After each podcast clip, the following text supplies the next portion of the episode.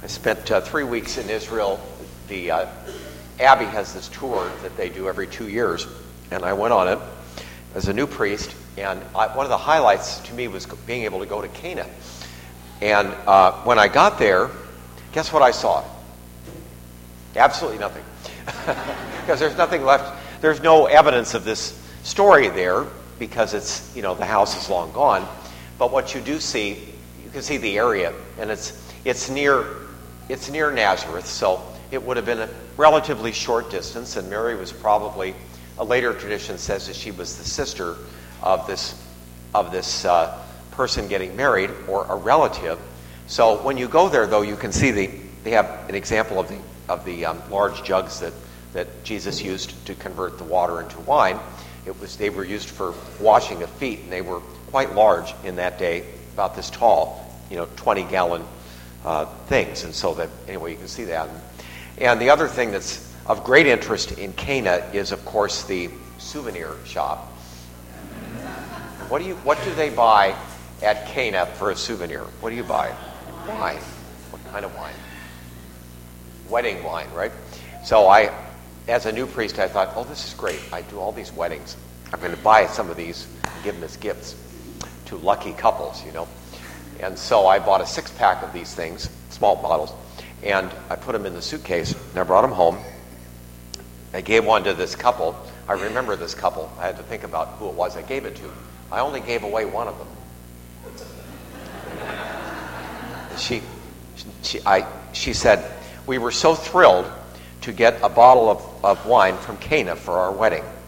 She said, We will, she said, I, I uh, how does she put this? She said, We used it for a recipe that called for vinegar.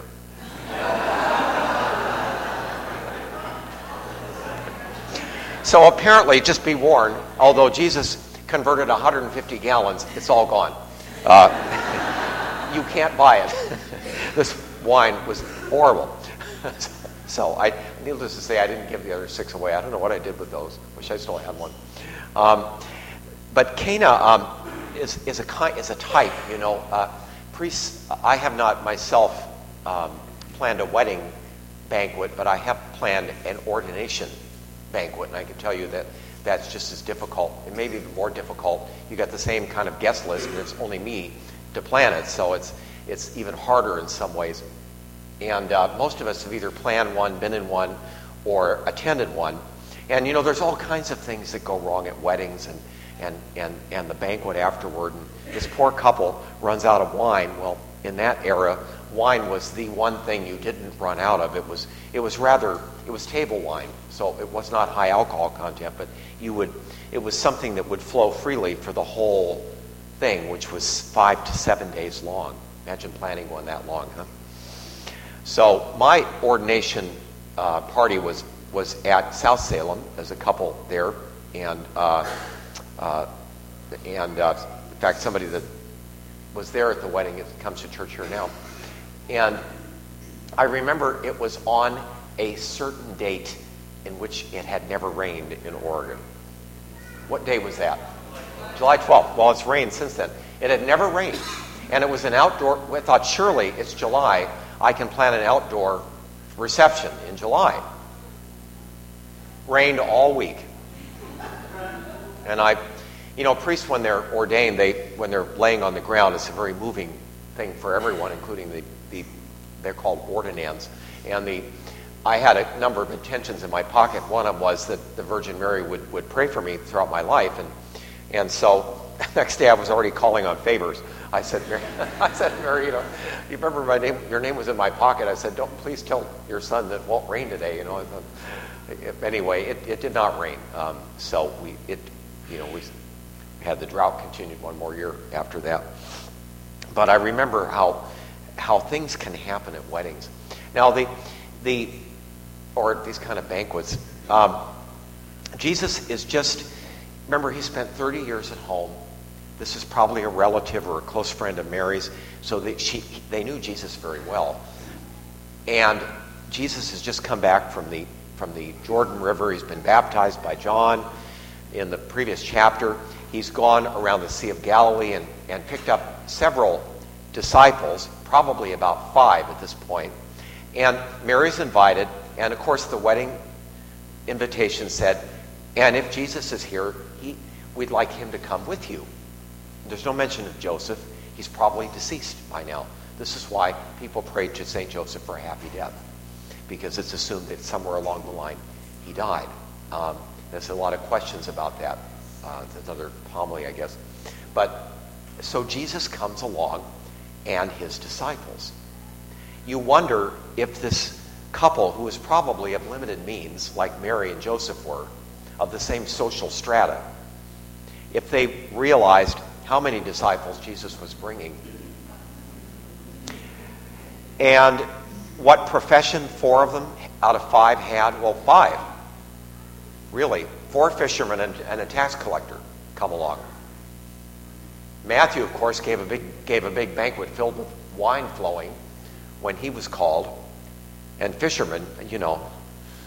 So Jesus, Mary comes up to Jesus and she says, Son, they have no more wine. The implication may have been, you know, you brought these guys, and two hours later they're running out of wine. so, Mary, of course, is one of these. And the culture of the time is the women would be helping with the serving. And of course, being a relative, she's in the kitchen there and she sees that the couple's in trouble. They don't know what to do. They probably don't have any more money to go out and buy some more of this wine. There are people coming and going from the town, and the invited guests basically stay all week. And she is concerned. She's present. She notices what's needed. And she goes to her son to ask. Now, notice here, there are things we don't always think about in this gospel. There are an infinite number of insights one can pull out of it. You could pray all week and get a different one. The abundance of God's, the graces that God pours out on us when we ask. But the hidden nature of the miracle, that it occurred within a jug. Nobody actually saw it happen, they only tasted the results. But we look at this, and what's very interesting is Mary comes up to him and she makes her request. She, notice she doesn't tell him what to do. Maybe she herself doesn't know quite what to do. She just knows that Jesus can take care of it. Now, how does she know Jesus can do something like this? There's no evidence of a miracle in the Gospels prior to Jesus' public ministry. Mary and Joseph must have seen Jesus perform some miracles at home. I'm reading between the lines here. The Bible invites us to speculate. It doesn't tell us, but Mary knew that Jesus could do something unusual here. That tells you something. There's more to the story than we know. So, she, but she doesn't tell him what to do. And he responds with a very strange answer, doesn't he? If I were at a wedding with my mother, God rest her soul, uh, if I were 10 or 30, and I said to her, Woman, get me a drink,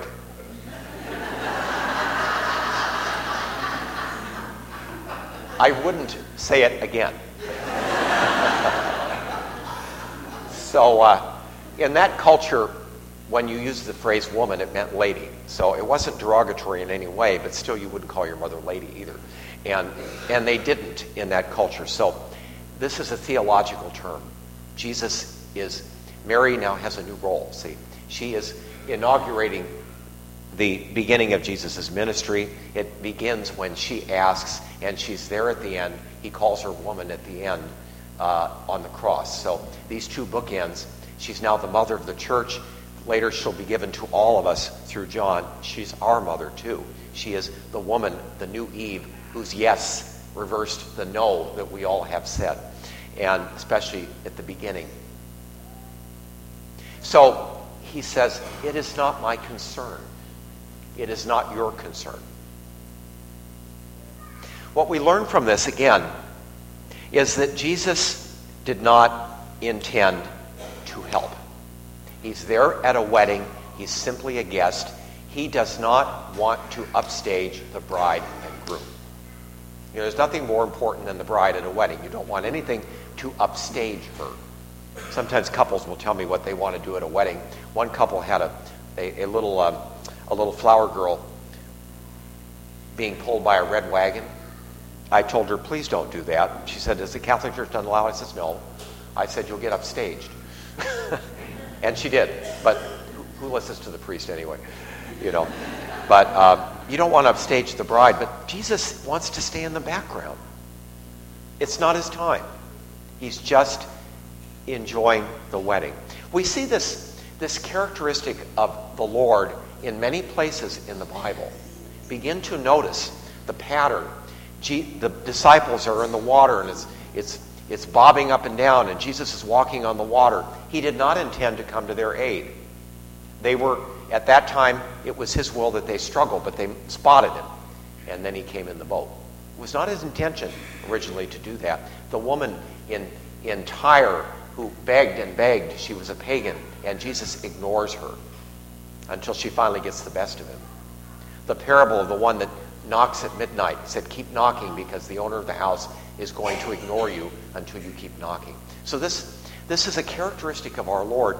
And, you know, the Lord, you know, we're all. Uh, we're all made in the image of God, so we all have personalities. You know, the Lord has one too.